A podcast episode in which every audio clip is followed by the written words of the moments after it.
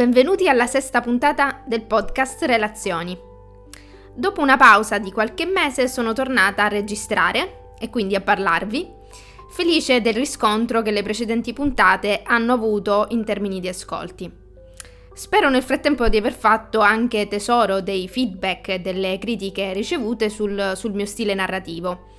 Mi rendo conto che alle volte posso risultare ecco, un po' contorta e difficile da seguire.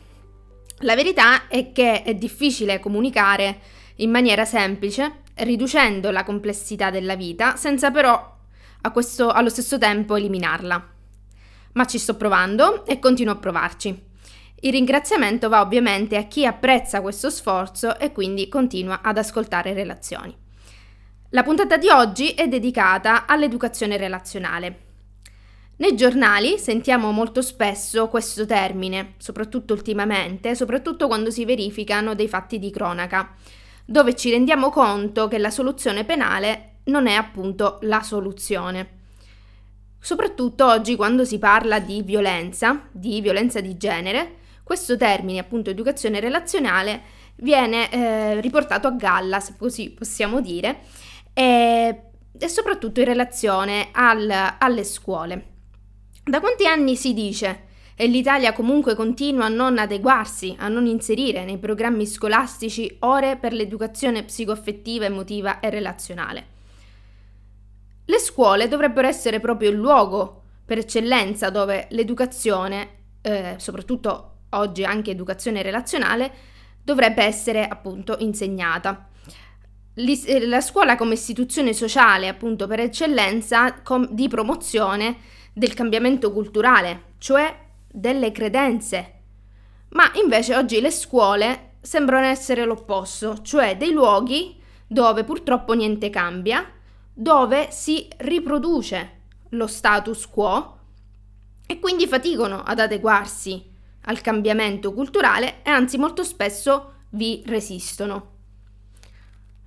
Ci sono ovviamente dei singoli insegnanti che fanno la differenza che sono maestri con la M maiuscola, che insegnano a vivere oltre che a insegnare matematica, inglese, italiano o quello che è, che insegnano a stare nel mondo, a relazionarsi e a dare senso a ciò che viviamo, quindi ad essere umani.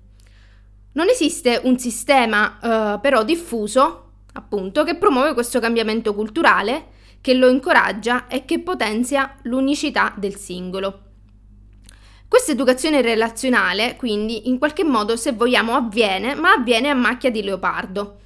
Spesso in tantissimi contesti che non sono la scuola, dove si incontra, per utilizzare una terminologia del, presa dallo storytelling, un mentore, che è colui che, che insegna e che può insegnare, che può aiutare ed essere un esempio perché è lui stesso che ha imparato perché lui stesso che ha imparato a vivere, vive umanamente in prima persona e quindi può poi aiutare gli altri. Può insegnare a diventare consapevole chi è consapevole di sé, chi prova a diventarlo ogni giorno, perché ovviamente il processo di consapevolezza non termina mai.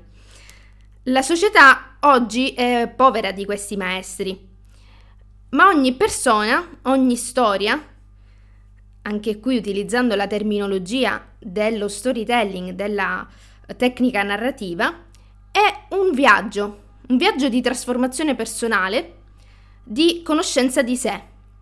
E ogni viaggio ha bisogno di un mentore, di un maestro. Un film che ho rivisto di recente, che risale al 1997, è Will Hunting, Genio Ribelle il mentore è colui che aiuta, scopri- che aiuta il protagonista a scoprire se stesso, proprio come lo psicologo interpretato da Robin Williams nel film. È vero, possiamo anche in un certo qual senso diventare poi mentori di noi stessi, cioè possiamo anche autoimparare. Quanti libri esistono sul self-help, sul self-improvement, ehm, sul self-learning in generale? Anche perché eh, il processo di eh, conoscenza di sé è un processo che, come dicevo prima, dura tutta la vita, non termina mai, però è fondamentale comunque avere una guida ehm, in, questo, in questo processo, quantomeno all'inizio. L'educazione relazionale, come la intendo io, quindi, è un'educazione alla consapevolezza e alla conoscenza di sé. Ha bisogno, quindi almeno all'inizio, di essere intrapreso con l'aiuto di maestri con la M maiuscola. L'educazione relazionale è educazione alla consapevolezza di sé perché la relazione che noi abbiamo con noi stessi è davvero la prima da cui derivano tutte le altre. È davvero quella che possiamo cambiare se vogliamo che tutte le altre cambino. Partire da noi stessi. Educazione alla consapevolezza di sé quindi significa capire come funzioniamo, cosa sta dietro i nostri comportamenti, quali pensieri, quali schemi ricorrenti ci sono. Significa essere disposti a vedere quelle ferite, il trauma, in termini psicologici spesso viene chiamato, di cosa abbiamo paura e come rispondiamo quando abbiamo paura. In questo senso, per un'educazione relazionale dobbiamo diffondere anche una cultura del trauma. Dobbiamo conoscere il trauma, cos'è, come abbiamo imparato a reagire adesso e come poterlo in un certo senso neutralizzare, perché il trauma non sparisce. Per un'educazione relazionale servono buoni maestri, ma serve anche la disposizione di ognuno di noi a conoscere la verità di noi stessi, che significa all'inizio soprattutto, vedere da vicino le nostre ferite e le nostre paure. Molti non sono disposti a farlo perché pensano che soffrirebbero troppo. È vero, si soffre a vedere e rivivere il trauma, ma è necessario per portare alla luce ciò che sta sotto il trauma stesso e la paura, che è il dono unico, il senso di essere al mondo che ognuno di noi ha. Chi è disposto a conoscere soffre all'inizio, ma poi gioisce perché trasforma la sofferenza in gioia. Chi non è disposto a conoscere resta nella sofferenza possibilmente per tutta la vita. Non vive la gioia per paura di soffrire. Non vive la vita per evitare la morte.